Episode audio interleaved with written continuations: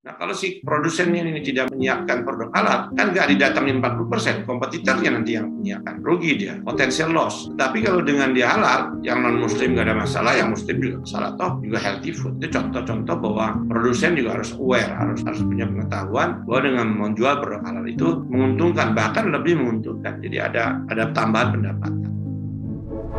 Media Keuangan Podcast. Konsep halal kini semakin inklusif Halal telah menjadi bagian gaya hidup sehat, terutama untuk industri makanan dan minuman. Pandemi COVID-19 menjadi momentum penguatan potensi industri halal. Sektor apa saja yang berpotensi dikembangkan? Bisakah Indonesia menjadi pusat industri halal berkelas dunia? Simak obrolan media keuangan dengan Chairman Indonesia Halal Lifestyle Center, Sabta Nirwandar pada podcast berikut.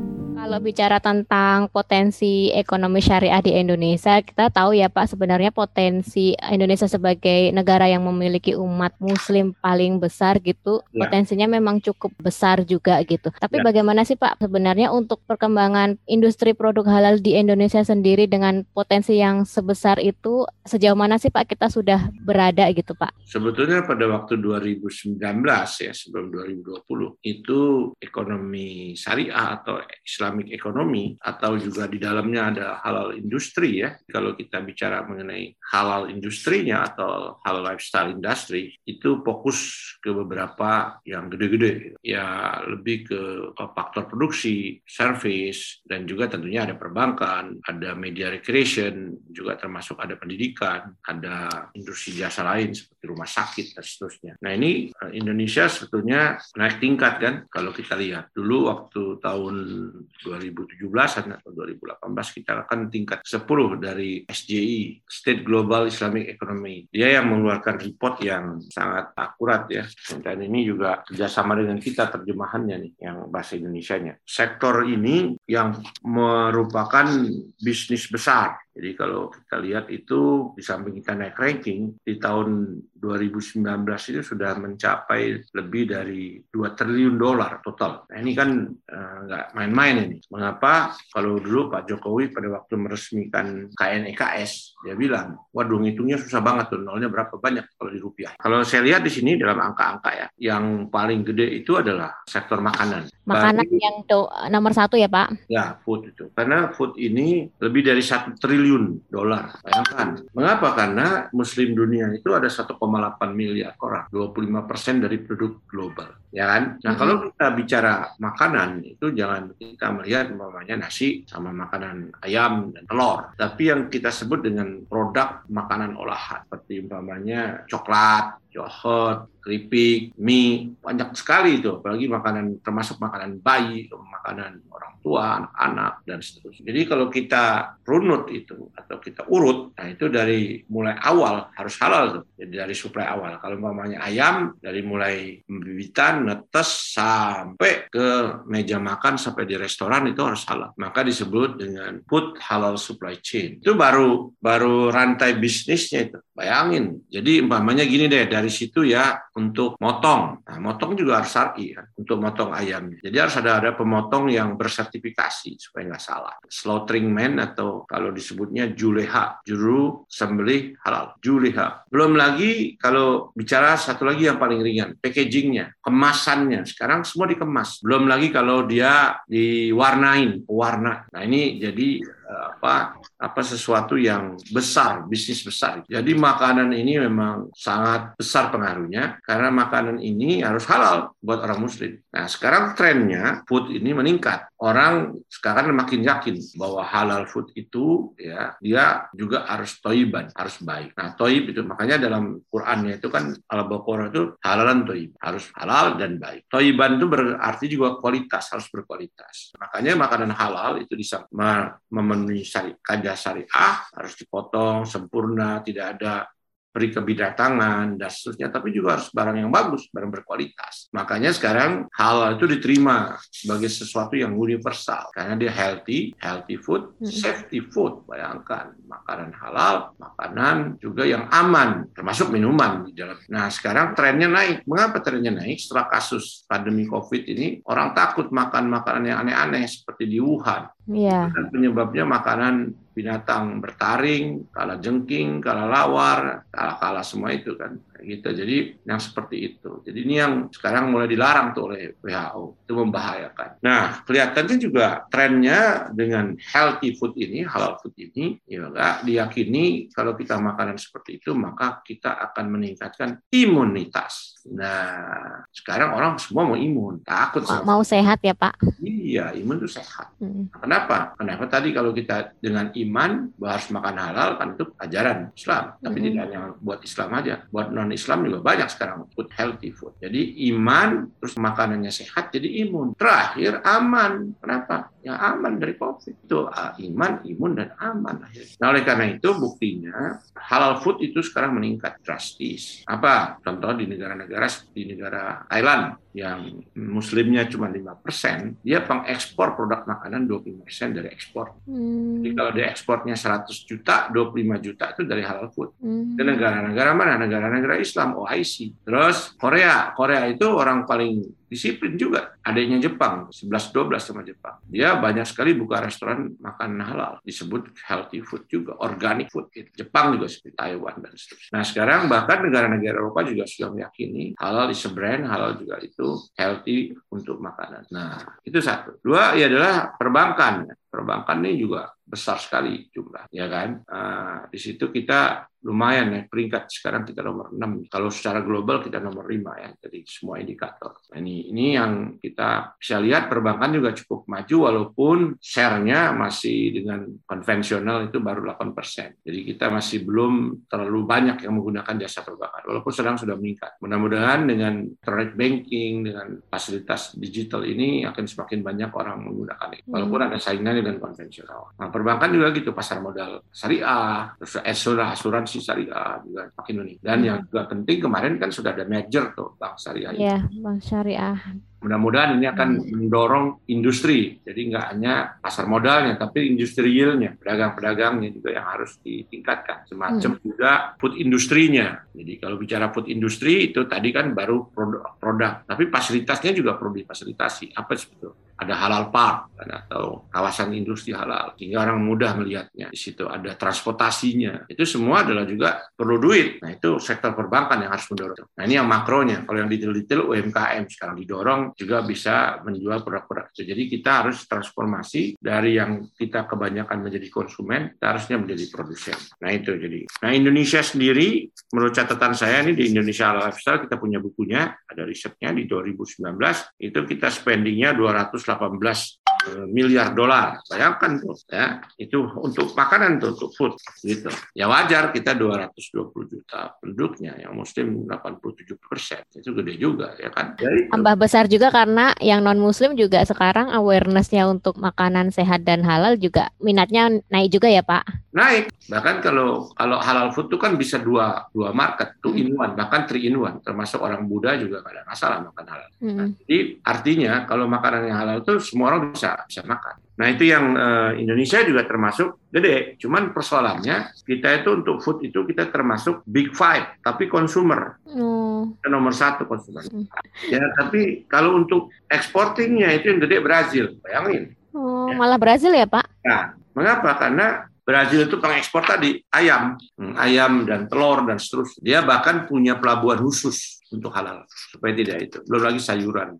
Ke mana? Ke negara-negara OIC termasuk ke UAE, ke Abu Dhabi, Kuwait, Arab Saudi dan seterusnya. Mestinya masa iya sih kita nggak bisa ekspor ayam. Saya pernah bawa pengusaha eh, Indonesia ke sana, ke Saudi, ke Dubai. Nggak berani dia jual ayam, nggak kompetitif Pak. Kita punya celakanya lebih mahal dibandingin dengan pemasok dari Brazil. Nah itu kan berarti ada ada ada ada beberapa hal. Apakah makanannya mahal? Kalau tenaga kerja kayaknya enggak. Ini dua tadi ya. Ditambah lagi sekarang dunia fashion, modest fashion ini juga gede. Modest fashion ini juga sekarang lagi ngetrend dan dari mulai bahan tekstil, desain, warna, dan banyak brand-brand besar ya seperti Versace, Chanel, Dolce Gabbana. Itu sekarang masuk dalam modest fashion. Nah, ini kan juga potensi buat kita tidak hanya buat dalam negeri, tapi bisa kita introduksi di luar. Yang keempat apa? Jangan lupa juga yang sekarang lagi terpuruk, yang namanya halal tourism. Halal tourism lagi sakit sekarang. Global, bukan hanya Indonesia aja. Bayangin turunnya sampai 80 persen. Kenapa sebabnya? Karena pandemi yang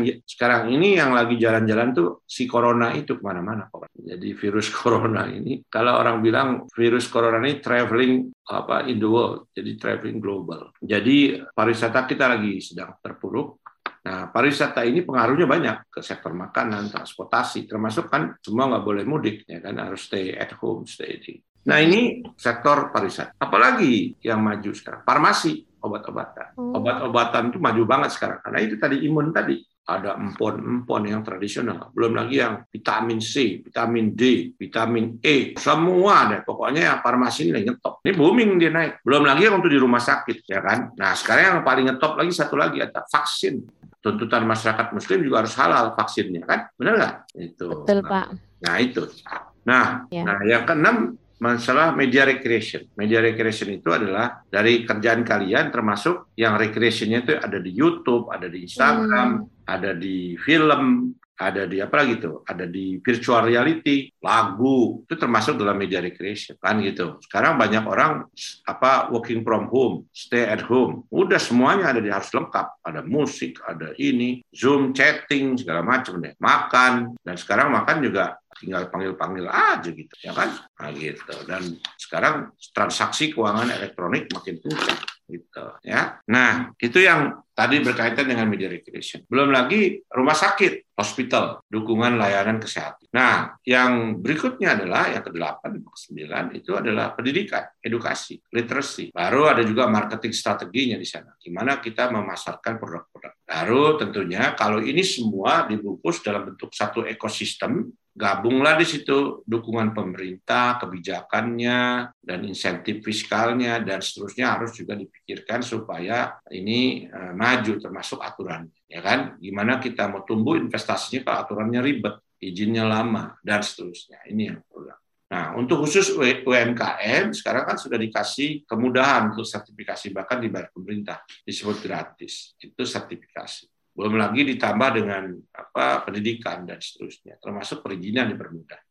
Nah, satu lagi saya apa tuh? Nah, kosmetik tadi belum. Kosmetik itu juga gede bisnisnya sekarang. Nah, ada ada bisnis beauty bisnis di situ. Nah, itu ada kira-kira 10 yang dari segi ekonomi sangat berkembang dan sangat dibutuhkan. Dan jangan lupa itu termasuk juga apa namanya produk toiletry untuk mandi untuk kebersihan dan yang tadi saya sebutkan tadi. Nah kalau dari ini Pak dari 10 ini ya mungkin yang di tahun ini mungkin akan diprioritaskan karena mungkin akan menyumbang besar untuk pemulihan ekonomi karena kan tahun 2021 ini kita kan lebih ke pemulihan ekonomi ya Pak. Mungkin food ataukah tourism yang sedang terpuruk akan kemudian lebih dikembangkan prioritas apa Pak kira-kira kalau? Yang prioritas kelihatannya itu hal industrinya itu ke food, kosmetik, fashion itu itu termasuk saya setuju kalau dengan media recreation. Kenapa? Kita tuh banyak artis-artis yang talented. Jadi kita harus bisa jual juga dong lagu-lagu eh, religi, film yang bagus. Dulu ingat nggak lagu uh, uh, film ayat-ayat cinta? Kan banyak penggemar gitu kan. Nah, farmasi juga, itu menurut saya juga potensinya besar.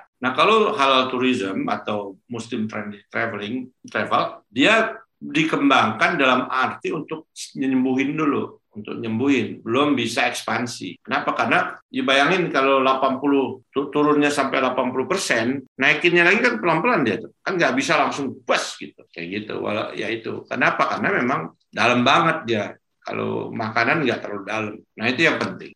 Kita harus tingkatkan itu. Nah yang berikutnya adalah itu semua harus kita kembangkan dalam bentuk satu ekosistem yang terintegrasi. Jadi harus harus jamaah bersama-sama antara pemain, pemerintah dan juga tentunya di sektor uh, yang berkaitan dengan dunia muslim. Umpamanya apa? Sertifikasinya juga harus kita beresin, harus dipercepat. Terus juga apa? Kalau di situ ada halal industri zone juga harus difasilitasi supaya mempermudah gitu. Terus juga apa? Kalau itu juga kebijakan fiskalnya, kebijakan insentifnya gitu. Untuk yang baru tumbuh berapa? Sekarang kira UMKM itu kita banyak udah dikasih kemudahan-kemudahan. Nah itu bisa mendorong untuk juga. UMKM sekarang kan dikasih kemudahan oleh Pak Jokowi. Untuk sertifikasi halalnya dia dibebaskan, artinya dibayar negara. Nah terus juga permodalan juga didukung. Nah ini untuk supaya mereka lebih gesit, lebih maju, terutama untuk produk-produk di dalam negeri ya. Banyak kan tuh dari UMKM. Kalaupun kita belum mampu ekspor, paling enggak kita bisa menjadi tuan rumah di sendiri. Kita jangan uh, menggunakan produk impor. Itu yang kita harus kembang ya. Saat ini kita mungkin memenuhi kebutuhan dalam negeri dulu ya Pak ya. Tapi kalau untuk potensi ekspor kira-kira berapa tahun lagi sih kita kemudian bisa berpotensi ekspor? Sudah ada, kita sudah ada produk-produk ekspor kita. Umpamanya kita kan mengekspor kopi, Mbak. Kita ekspor juga minyak, minyak mentah kan, bukan minyak mentah tuh, minyak buat energi ya, makan gitu. Terus juga kita ekspor kalau nggak salah itu juga teh, kita ekspor juga ikan, kita ekspor produk-produk tertentu gitu. Yang tinggal kita perlu ekspor juga produk-produk olahan yang punya nilai tambah ya. Umpamanya kan uh, modus fashion gitu kita bisa ekspor ke mana OIC countries itu kan sudah punya nilai tambah kan baju jadi itu kan kalau tekstilnya aja kan berarti harganya X tapi kalau udah jadi baju kan harganya X plus plus kan nah seperti itu jadi ini masih sebetulnya bisa peluangnya dua-duanya. Kita tetap menggawangi dalam negeri tapi juga kita bisa mengekspor itu untuk luar negeri. Sebagian sudah punya potensi umpamanya yang paling gampang lah makanan ya. Kan Indomie Indofood itu udah ekspor mbak. Bahkan dia udah bikin pabrik di beberapa negara. Nah, tapi kan kita pengen nggak hanya Indomie, ada yang lain juga. Bahkan ada yang kecil-kecilan tapi ya lumayan, itu UKM, UMKM dari Padang dia bisa ekspor ke Saudi apa bumbu rendang dan rendangnya juga. Kenapa? Kalau bumbu itu biasanya bisa dicampur dengan daging yang lain kayak daging kontak kali daging apa tapi juga bisa kambing dan seterusnya gitu nah jadi itu yang dipingin eh, pemerintah Indonesia dalam ini di bawah pimpinan Pak Jokowi dan Pak Maruf ini eh, Indonesia diminta untuk menjadi pusat halal industri yang untuk dalam negeri dan juga tentunya bisa sebagian untuk ekspor karena bisa menghasilkan juga untuk memperluas investasi di bidang. Adakah tantangan lain kemudian Pak yang dihadapi ketika mau mengembangkan industri produk halal ini di Indonesia dan untuk ekspor? Kalau juga? untuk konsumen dalam negeri, untuk untuk orang Indonesia, memang masih perlu literasi, literasi pendidikan dan edukasi buat masyarakat kita. Kenapa? Belum semua masyarakat Indonesia ya yang memahami dan juga berpihak. Berpihak tuh ya tidak secara berlebihan ya. Tapi kalau ada dua tiga produk eh, yang satu, dua non halal, satu halal kan mestinya milihnya yang halal mestinya karena dia lebih terjamin. Itu literasi itu seperti itu. Buktinya aja di sektor perbankan kita baru konvensional 74 persen. Itu buat buat masyarakat. Jadi perlu literasi, perlu kesadaran dan pengetahuan informasi. Nah informasi ini juga harus diperluas. Jadi sekarang ini informasi tidak hanya tertulis ya, tapi juga bisa bentuk digital gitu. Ini informasi perlu. Kenapa? Terutama golongan milenial yang jumlahnya 100 juta lebih tuh. Milenial sekarang semuanya diklik, semuanya pakai gadget. Jadi juga harus ada informasi-informasi untuk mereka dan mereka juga perlu produk-produk halal yang relatif simple. Jadi perlu ada literasi, ada informasi, marketing, sosialisasi untuk produk halal. Nah itu satu. Yang kedua juga jangan lupa pengusahanya juga harus harus juga diedukasi bahwa menjual produk halal ya atau e, melakukan bisnis di produk halal ini tidak merugikan, tidak complicated, tapi justru menambah pendapatan, memperluas pasar bukan mengurangi. Dulu persepsinya wah kalau produk halal susah tuh, cari yang halal, cari yang haram aja susah mau cari yang halal. Nah kayak gitu kayak gitu. Nah itu yang perlu ada ada edukasi di situ. Nah contoh ya saya aja contoh gampang lah Malaysia bang itu paling dia penduduknya kan 55 persen muslimnya, yang non muslimnya 45 persen. Tapi yang muslim ini literasinya tinggi sehingga mereka preferensinya kepada produk halal. Nah mau nggak mau si produsennya karena 55 persen, taruhlah yang mau mau bener-beneran menggunakan produk halal 40 persen aja. Nah, kalau si produsennya ini tidak menyiapkan produk menyiapkan produk halal, kan nggak didatangin 40%, kompetitornya nanti yang menyiapkan. Rugi dia, potensial loss. Tetapi kalau dengan dia halal, yang non muslim nggak ada masalah, yang muslim juga nggak ada masalah toh juga healthy food. Itu contoh-contoh bahwa produsen juga harus aware, harus harus punya pengetahuan bahwa dengan menjual produk halal itu menguntungkan bahkan lebih menguntungkan. Jadi ada ada tambahan pendapatan itu. Karena sekarang ini eranya hygiene, eranya safety dan seterusnya, organik. Jadi halal food itu arahnya ke situ. Nah itu yang untuk produsen. Nah berikut juga aturan, Mbak, tantangannya. Jadi seperti tadi, ya aturannya itu harus jelas. Nah, ini yang perlu diperjelas. Kalau memang dia menjual dua-duanya harus dua dapur atau atau salah satu atau harus transparan kalau dia tidak halal ya disebut aja ini produk tidak halal. Kalau ini halal ya halal. Jadi kan jelas itu. Konsumennya beda-beda. Nah itu di Malaysia sudah begitu. Bahkan saya punya pengalaman berkali-kali. Jadi kalau masuk ke restoran, padahal itu saya sudah cari dengan restoran yang kira-kira relatif lebih aman. Seafood, saya masuk, ini kejadian di Kuala Lumpur. Seafood, kebetulan dari jumlah yang masuk itu ada satu cewek yang pakai hijab. Pemilik restorannya, ya paling nggak bosnya di situ, menolak kami. Saya bilang, eh kenapa Pak kami ditolak? Dia bilang, Bapak ini restoran memang seafood tapi kami menggunakan duri, menggunakan minyak yang tidak halal. Jadi Bapak sebaiknya jangan makan di sini. Makan di mana? Saya bilang ada di sebelah sana yang memang spesialis untuk produk halal. Coba keren kan dia berani nolak kalau kita belum tentu tuh. Lihat tujuh orang ah, alah ya tampung aja dulu gitu kayak gitu, gitu. Jadi itu yang disebut dengan literasi, disebut dengan pendidikan, marketing. Dan yang paling penting adalah kesadaran itu bahwa jangan dipersepsikan halal itu susah, halal itu menyeramkan. Enggak, itu adalah sesuatu yang menjadi bagian dari persyarat seorang muslim. Ya buat orang lain ya mungkin lain lagi. Umpamanya contoh vegetarian itu kan orang agama lain. Kan sah-sah aja dia makan sayur-sayuran. Kan gitu. Ya buat kita oh, gimana cuma makan sayur-sayuran? Kan buat dia memang sehat kok. Gitu. kan ada karbonya juga di situ. Kayak gitu kayak gitu. Nah mungkin juga ada yang nggak makan sapi kan gitu. Kayak gitu. Nah ini yang perlu diberikan informasi yang jelas. Makanya Semakin jelas itu konsumen punya memilih hidup juga pilihan, makan juga pilihan. Pilihan bagi yang si konsumen sehingga konsumen itu bisa memilih. Contoh lain juga di Singapura. Di Singapura itu sudah punya food store gitu loh. Jadi semua makanan halal food di situ. Nah itu juga memudahkan seperti itu. Jadi nggak ada confusing. Kalau yang nggak mau ya silakan tempat lain pilihannya ada juga yang tidak halal buat konsumen yang lain. Nah, tapi kalau dari sisi produsen itu di kebetulan di Islam itu tidak pernah ada pembatasan kan? Karena kita nggak pernah tanya ownernya siapa. Nggak pernah tanya sepanjang produknya halal, prosesnya halal dan disertifikasi oleh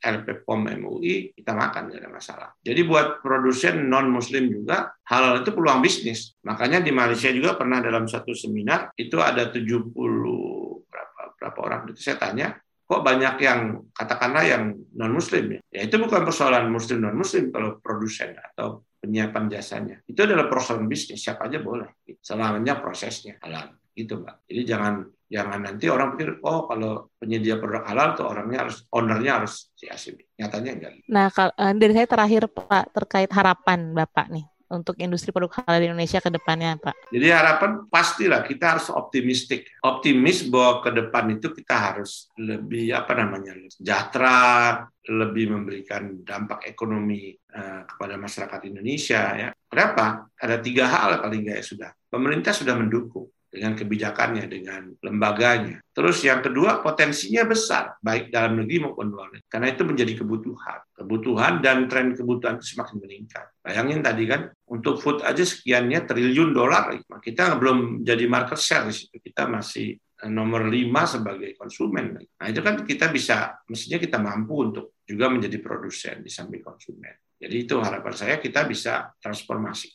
Bisa ya bisa. Mengapa? Nah itu harus juga disiapin langkah-langkah yang tadi yang kita sebut dengan uh, satu kebijakan, satu implementasi yang terintegrasi dengan ekosistem yang itu dilakukan. Nah itu siapa yang mendorong? Ya mestinya pemerintah dengan bekerja sama atau mendorong sektor swasta, tapi jangan lupa juga juga tentunya para akademisi untuk memberikan informasi tentang itu dan dukungan dari pihak agamis ya juga termasuk itu. Jadi ya, kalau kerennya kan harus ada pentahelik gitu kan, juga harus ada stakeholder yang lain. Itu yang kedua. Yang ketiga juga tentunya tadi literasi, penyadaran dan juga juga pendidikan dan training. Jadi dengan tiga itu harapan saya kelihatannya Indonesia harusnya mampu uh, memberikan kesejahteraan, mampu mentransformasi dari negara yang besarnya konsumen menjadi produsen.